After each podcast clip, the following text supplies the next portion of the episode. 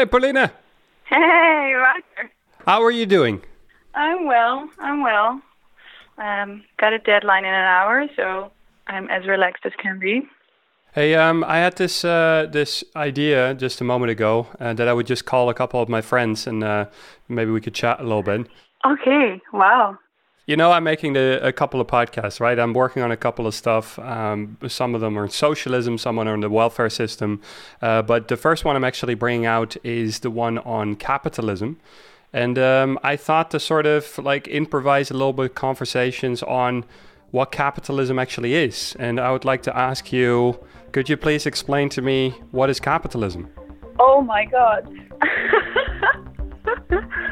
I mean, uh, my understanding of it is that capitalism is it's like a it's a system of capitalism is the economic system that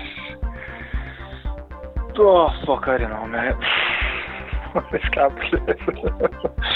Um, capitalism. Jesus Christ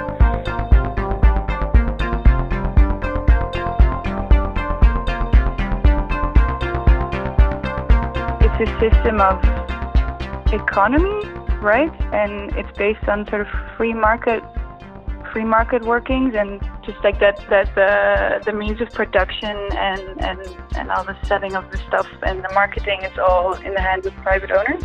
My understanding of capitalism is the idea that people use capital to procure more capital.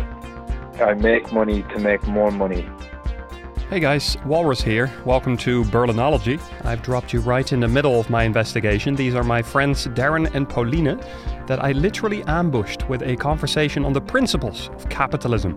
They had no idea I was about to call them, so you have to give them a bit of slack, though I just had a couple more questions for them.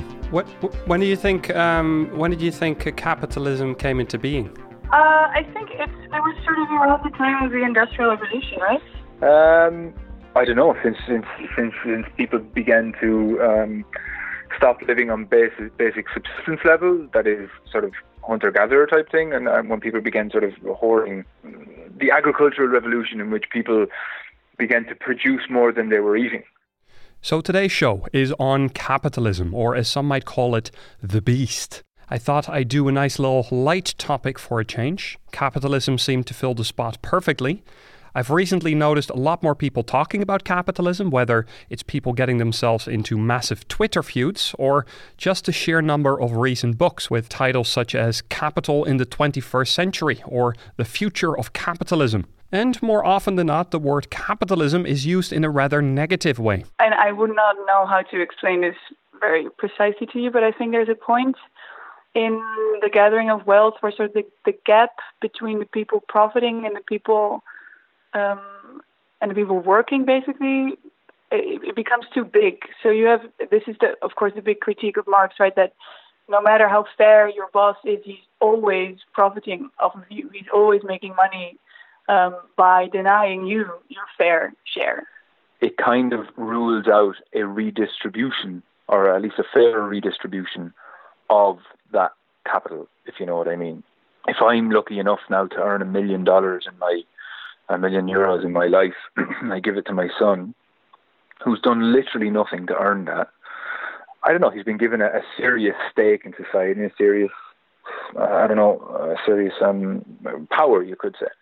And then, I don't know, what has he done to deserve it? Nothing. That kind of perpetuates a social system and is is is not so amenable to change.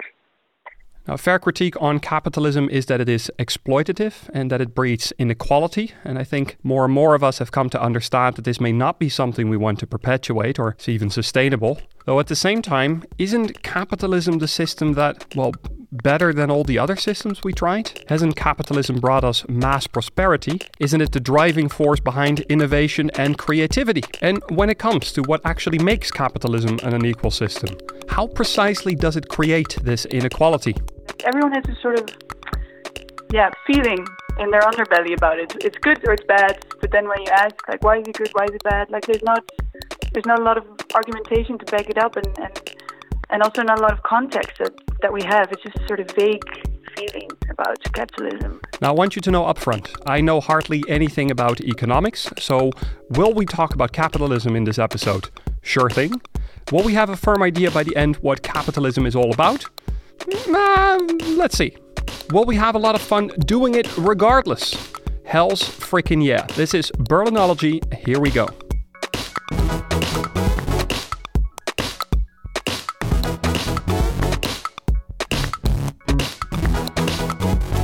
Okay, let's enlighten ourselves. We want to know more about capitalism, and what better way to start than the Museum of Capitalism right here in Kreuzberg. So, uh, we're walking uh, now through Kreuzberg on our way towards the museum.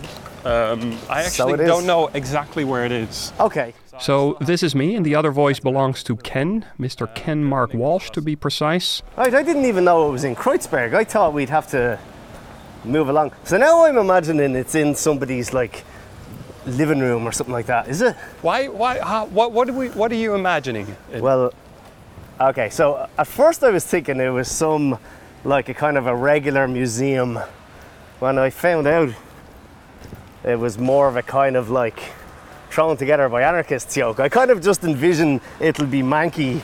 Mr. Walsh is a well read man. He's from the Iron Isles, not afraid to speak his mind, and in general, someone with whom you can have a good conversation. So I'm going to let the tape roll for a little bit, a couple of minutes or so. I'll be back later on. do, do you think it's going to be any good? I think it'll be all right. I think it will it will, confirm uh, many of my already existing beliefs, and that's always something that people enjoy. but it's probably not going to be any good for me. Sure. Probably going to learn anything from it. Uh, I imagine, I'll probably, I should keep an open mind. It's kind of stupid to go in with, with preconceived notions. Absolutely. I mean, this is like we have an idea of what a museum is, and I Mm. feel like we're going to go in. Um, expect like as we said, it's not going to be like the German Historical Museum. Yes. right? The massive, well organized, where they put years and years of a team of 65 people working on, a, on an exhibition all together. Um, what, what does the word manky mean? Oh, manky is just like. Did you ever go into like a squat?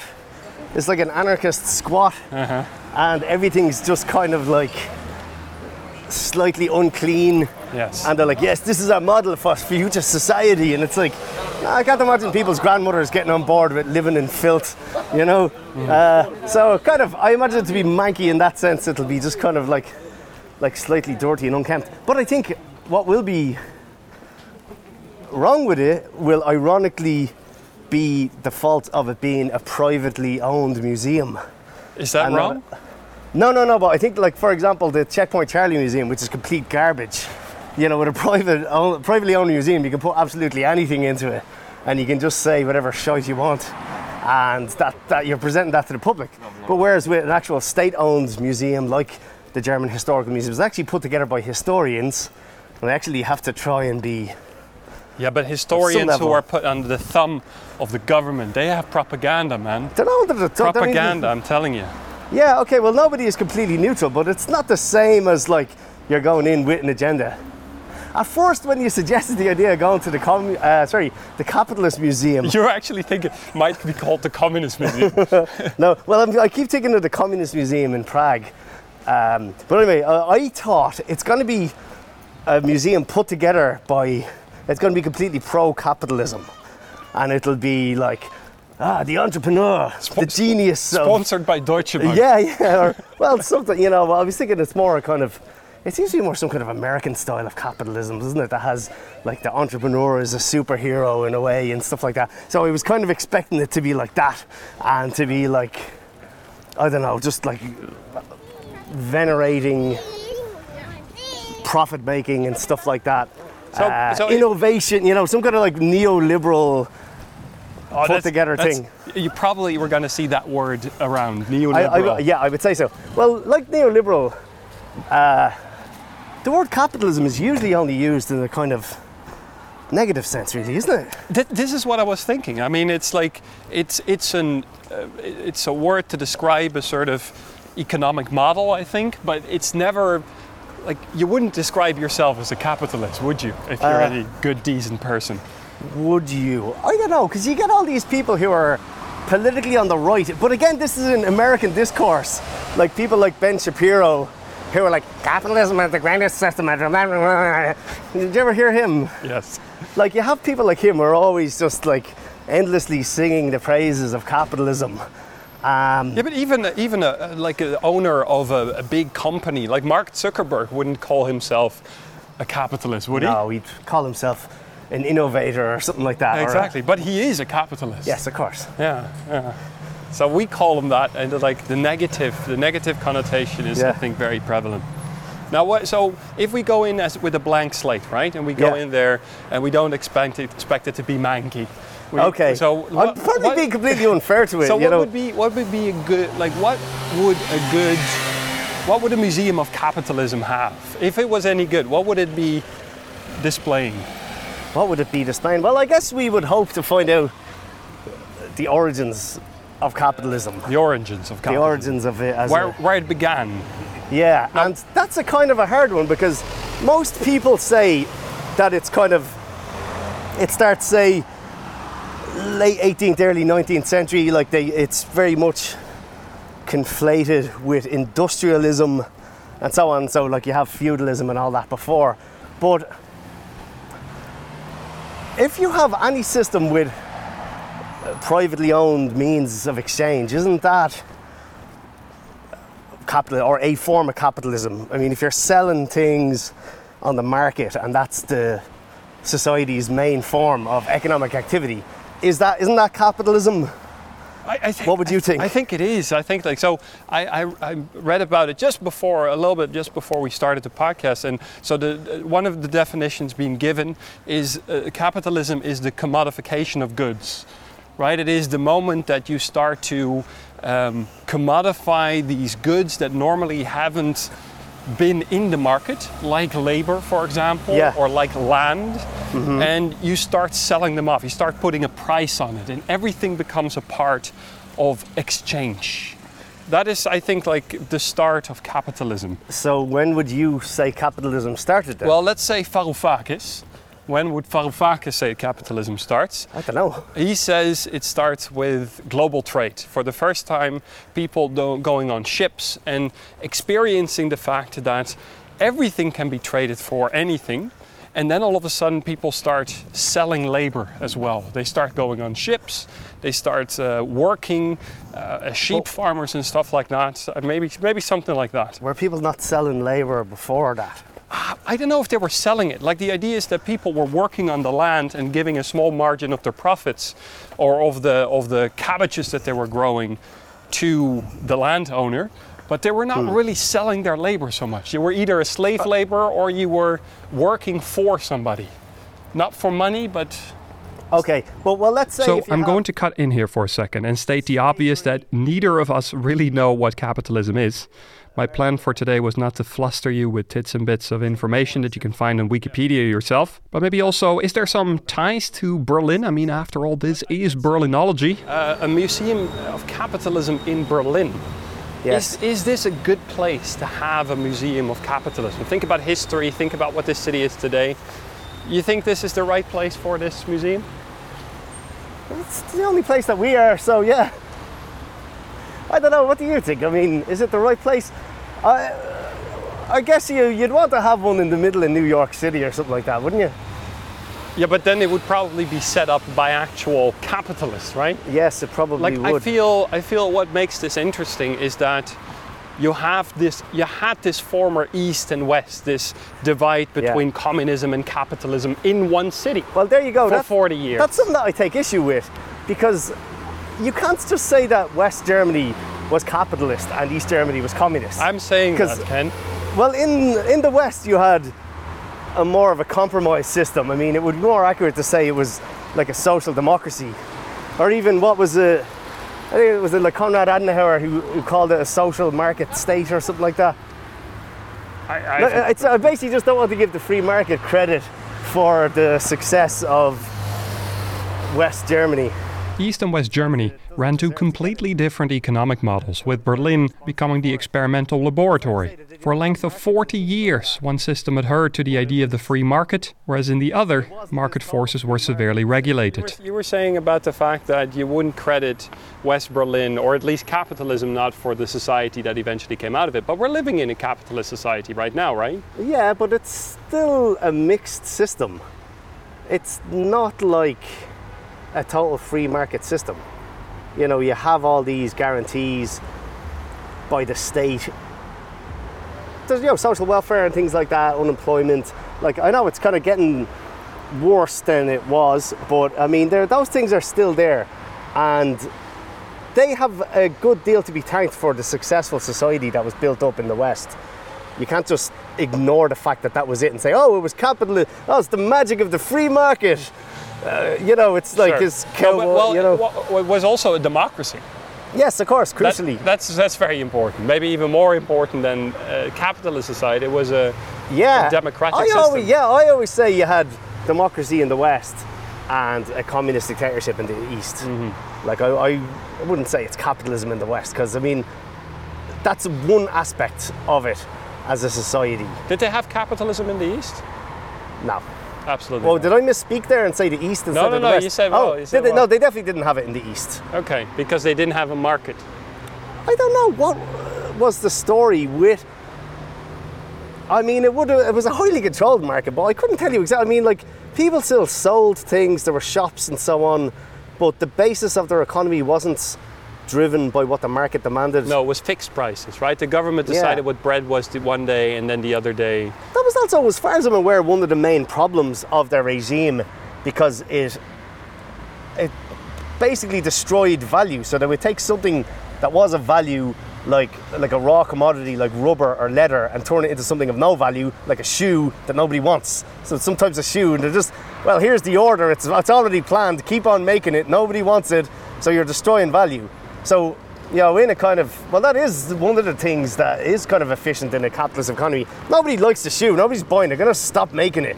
You know, Yeah. And then we actually arrive at the museum. Oh, look at it's right over here. where is it? Here, look in front of us. Oh, look at Museum it. of Capitalism. Oh, it looks a lot nicer than I thought. Jeez, it's in a nice building.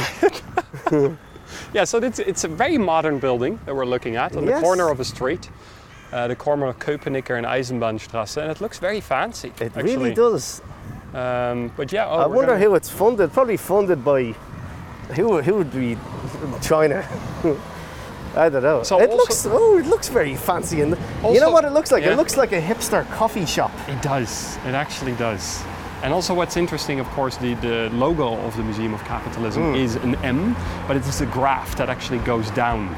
So I'm not expecting too many positive stories here. It's showing an economic collapse essentially. In So, as I mentioned, the museum looks really nice. Like it's a nice neighborhood. It looks like a nice coffee shop kind of a place, and not really like the Museum of Modern Art. It's not that professional. It's on the ground floor of this brand new building. There's windows all around. You step into the building through its corner opening. The space has concrete floors, as you'll hear as we step through the door. All right, well, they are open. entry so, free, uh, so it's obviously funded from somewhere. Hello. It is basically one big area, I'd say maybe 200 square meters. There's a bench on our left uh, where two guys, maybe the curators, are sitting, but otherwise the room is fairly empty. There is uh, IKEA clothing racks and other appliances that have been laid out and are relatively spread out across the room. Now, let me also state up front that what we were expecting, maybe a history of capitalism, that's not really what we're going to get from this museum. It's not going to let us get away with a more profound historic knowledge of how this economic model has developed. So let's figure what this museum is all about.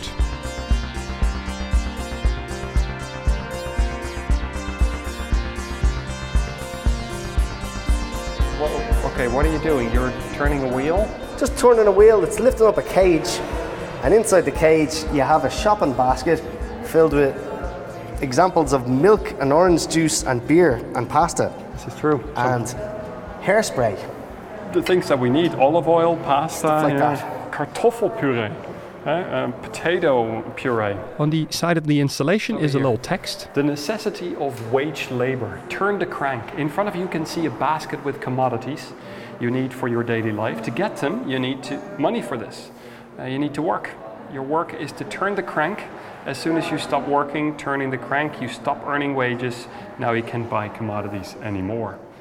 So does the cage go down It's again? it's not working. Supposed to be, but yeah. It's.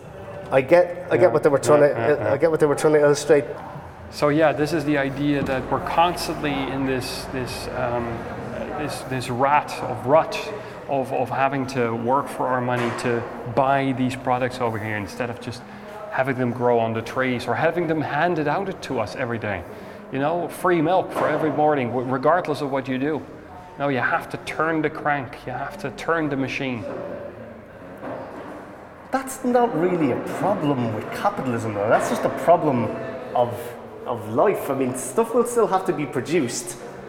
What what the problem is is that there's you have to produce more value than is necessary for you, and the extra value that you produce is the profit of your employee or sorry employer or the, the, the capitalist. Like that's the pro- like the problem isn't like people who are against capitalism, they're not like, oh, everyone should just be completely lazy and lay about and never work. Like, that's a kind of a ludicrous a caricature of a, an anti capitalist analysis. And so they're kind of feeding in into that really a bit with this, aren't they? Because the alternative isn't, oh, nobody should ever have to work. Because obviously things still need to be made. So this is exactly why I asked Ken to come along.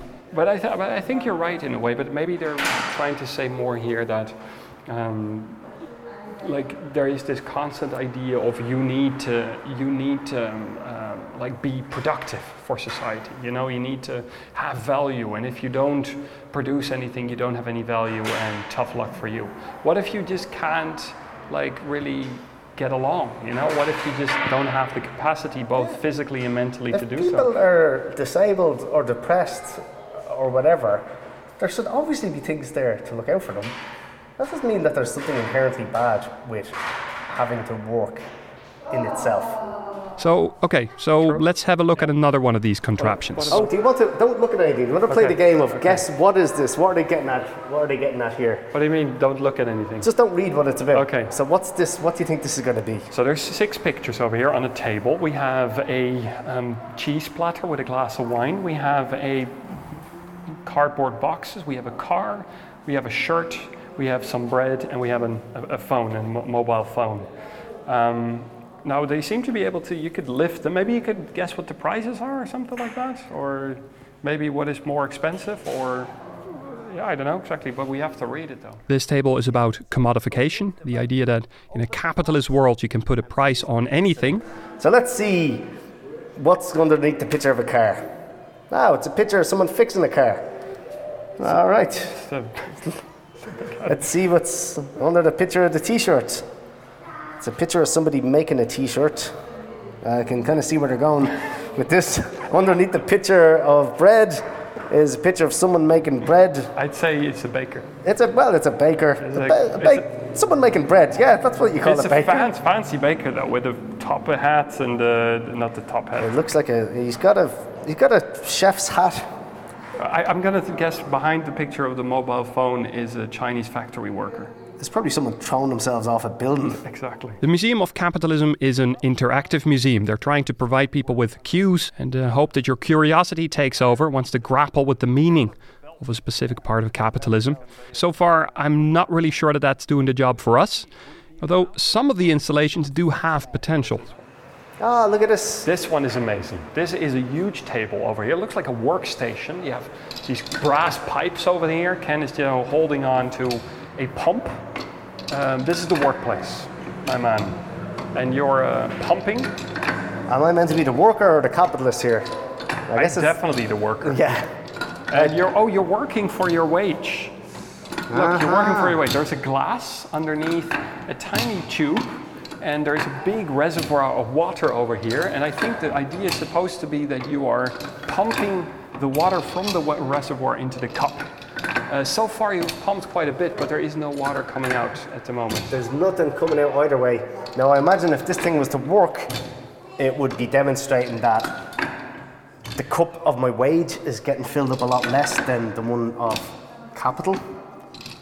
and I think it's there to demonstrate the surplus value of labour. But it's not really working. Do you think that's also the idea? I think that must be the idea. Now, I'm doing this for the sake of podcasting, but to be honest, my attention span was dwindling fast. Maybe my mind doesn't really work this way. I love reading things, I love the structure of bringing across information through text, I guess. Like, I can see a lot of effort went into the making of these installations. This is not a museum thrown together by some wealthy business folk. This is the efforts of a local community wanting to enhance our understanding of the system we live in. It's just not entirely working for me. We still spent quite a bit of time in the museum playing a little building block game. There we go. Oh, you have to make a little tower. Okay, I see how this goes. We started putting things on a massive scale And that has tipped the scale. Oh, it's oh, it's made it even. and inspected a sliding screen displaying the inevitability of crisis. But with a twist of irony, it's not actually working. So, what do we think of the Museum of Capitalism? Did you have a good time? I don't know, right time. Did you? I did actually, but I do think it also had something to do with the fact that we're making the podcast. I don't think I would have such a good time if I was just visiting this by myself. Okay. You know, if I was just uh, by myself or maybe with a friend of mine, we'd go in there. Uh, like we really, we really tested this, right? We really went for Yeah. it now because of the, this, for the sake of the podcast. But A lot of it was poorly executed, I must Yeah, say. yeah. A lot of the concepts were kind of all right, but not well designed and not completely clear. have we now got a better understanding what capitalism is? I might be even a bit more confused about it, if I'm honest. Which might not be necessarily a bad thing. Yeah. like to have your ideas thwarted a little bit. I mean, I got some stuff out of it, like the idea of, you know, wage labor and maybe the, um, uh, yeah, our, our talks a little bit about what could be alternative, you know, or Yeah. solutions to that, and what could be labor in general that could be paid for. But I'm saving talk about work and getting paid for work for another episode, which is actually coming soon. Yeah, and well, that's one of the things that a lot of people on the left don't seem to even realize that Marx and Engels praised capitalism quite highly in terms of how productive it was and its its efficiency at, at transforming the world and stuff like that. The it's not just I think the standard anti-capitalism is oh the evil businessman he doesn't care about any you know it's like Ebenezer Scrooge they have in their head and oh if only you could be stacked with saints then we, it'd be better or whatever and that's not really a realistic view in my opinion And we're going to find out what some of the left wants and how we can tackle some of the nasty side effects of capitalism after the break.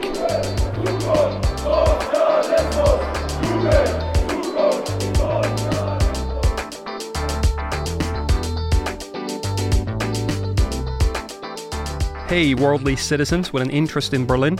I hope you're all doing well. As I mentioned last time, I have been working on another project that has seen its launch by now. It's a cool new science project I've been making for the Humboldt Institute for Internet and Society, and it's basically me um, having chats with the researchers at the Humboldt, asking them all kinds of questions about our digital society. Now, I don't know anything about the digital world we live in, struggling with the actual world as it is. So, if you're just like me, be prepared to have your shutters taken off and be enlightened in the world of cyberspace. The podcast is called Exploring Digital Spheres, and I'll put a link in the show notes so you can find it. For now, back to this whirly durly capitalist adventure.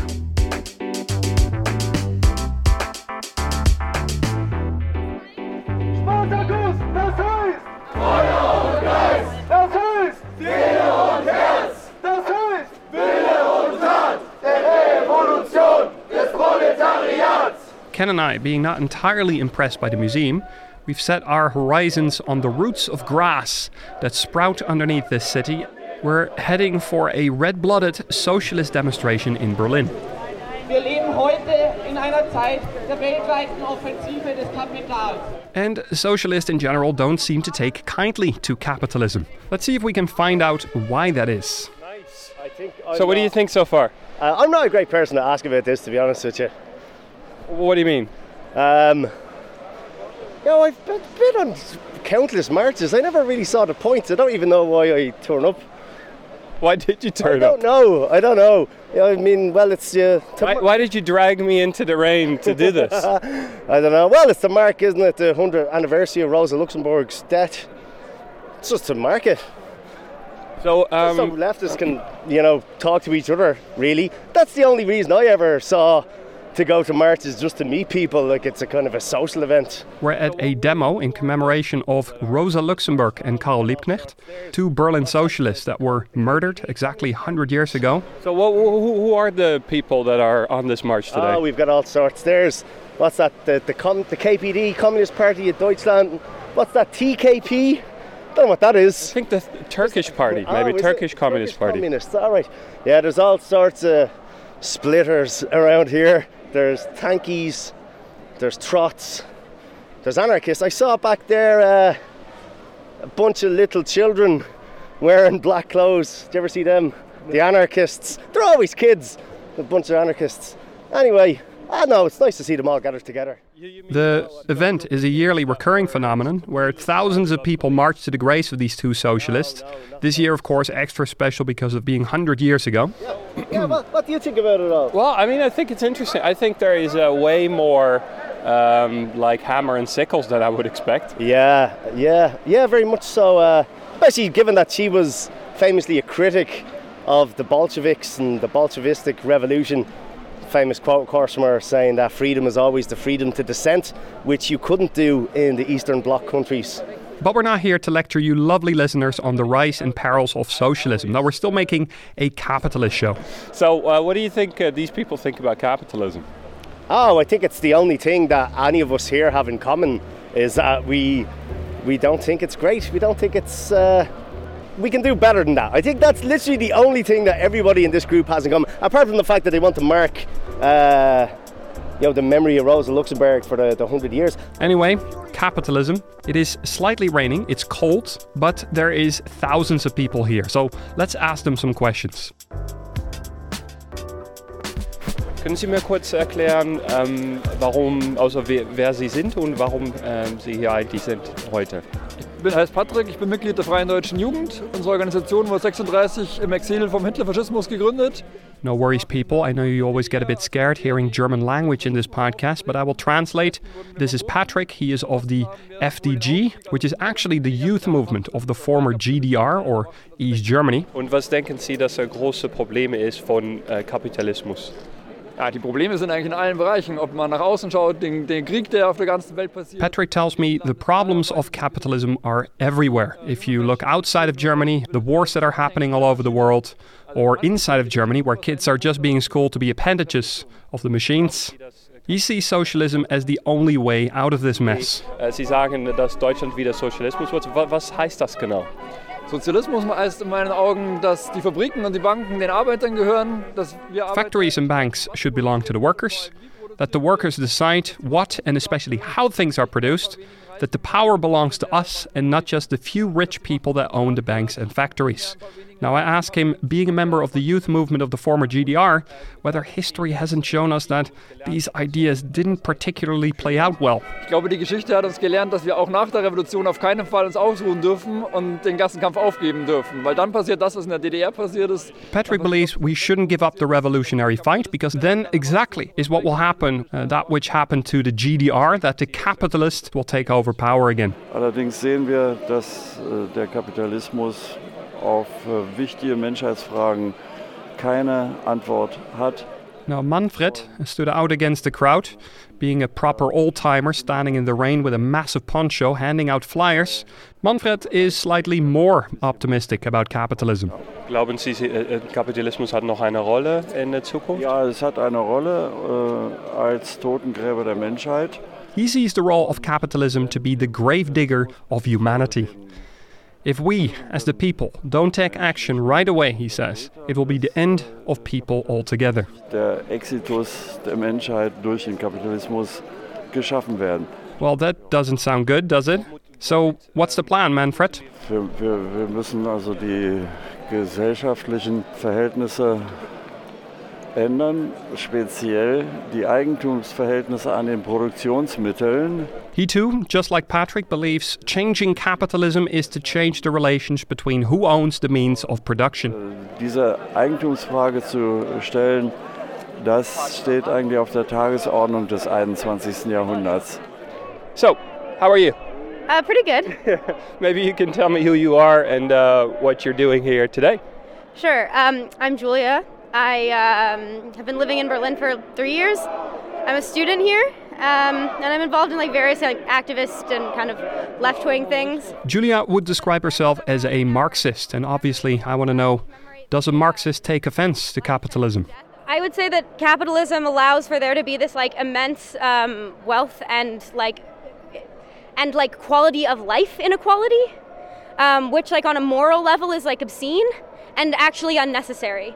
Like we produce more food than is necessary to feed everyone in the world, yet people are starving. Capitalism also has tended to and continues to be the main cause of, or like the attempt of the accumulation of capital is what drives people to like do basically like imperialist war. Um, and so basically a lot of like the worst things that exist in society, like dire poverty, war, um, just kind of general misery of life, are all somehow rooted in the social system that we have right now which is a completely human made thing, which we could arrange in a different way. Isn't um, capitalism, though, one of the few things so far that has proven to give um, societies mass prosperity? Yeah, so I'm not saying that we should like go back to like feudalism or something like that. I think uh, the best way to think about it is that like so capitalism led to industrialization at like an extremely rapid pace. And industrialization was something that was like good for humanity and it allowed us to like have cities and all of this stuff. Um, but it's also what has led to like essentially what's going to kill us all, like climate catastrophe. So what I the way I would say it is that like it has served a purpose, it had a time, and it's something that we should move beyond and look back on in the same way that we look back on like monarchism is like, well, that was a weird way that we governed ourselves for some years, but like glad we got past that, like randomly, you know, uh, you, the king just deciding what's right, what's wrong, deciding who should have one, who shouldn't. You, you don't see capitalism at all as inevitable? No, certainly not.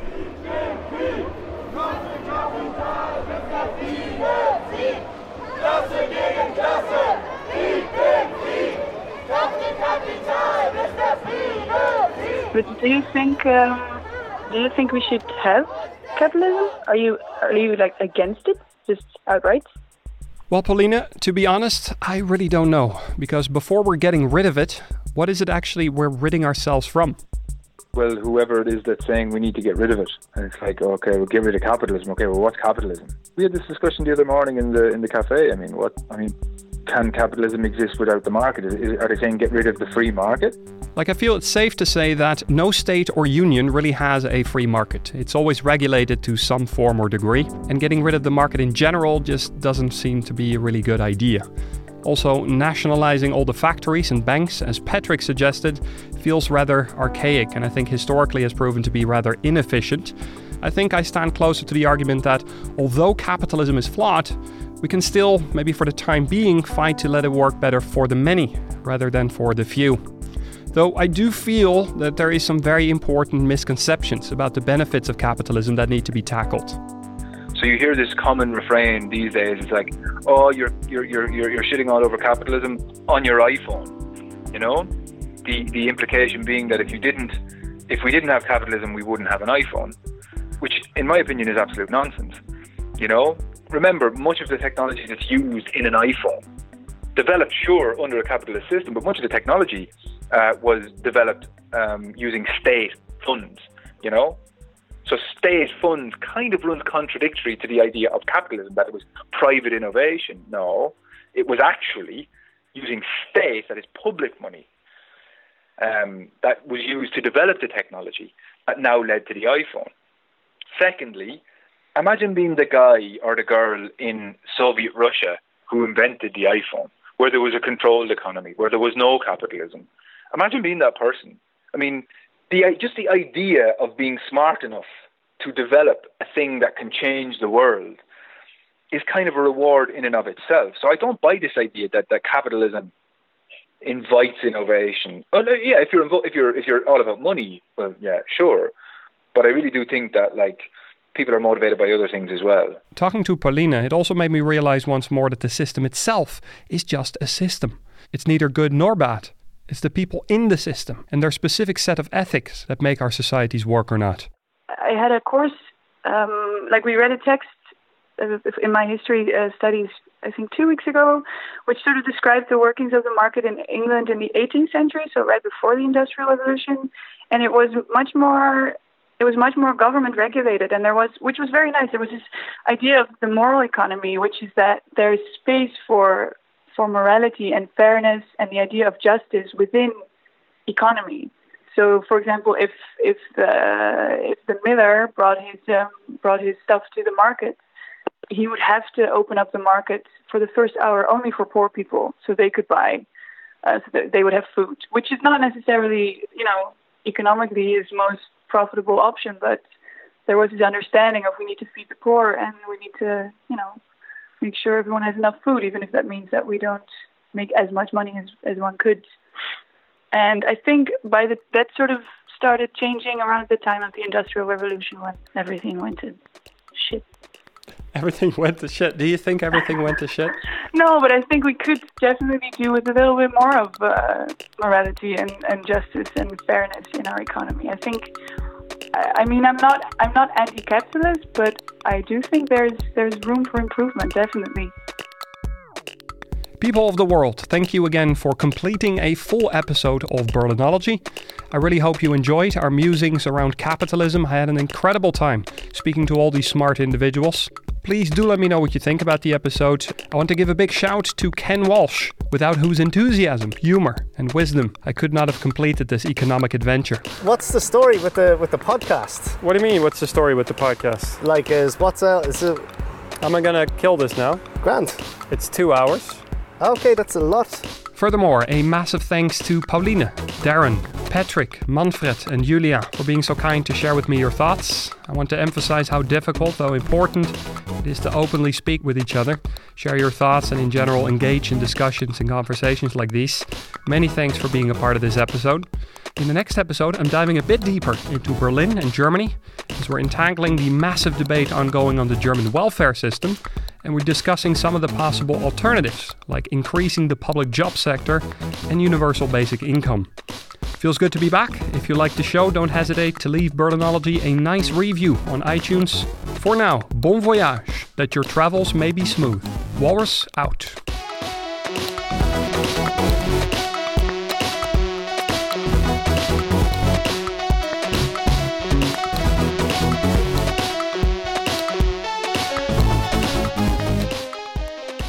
It was more of a kind of like thrown together by anarchists yoke. I kind of just envision it'll be manky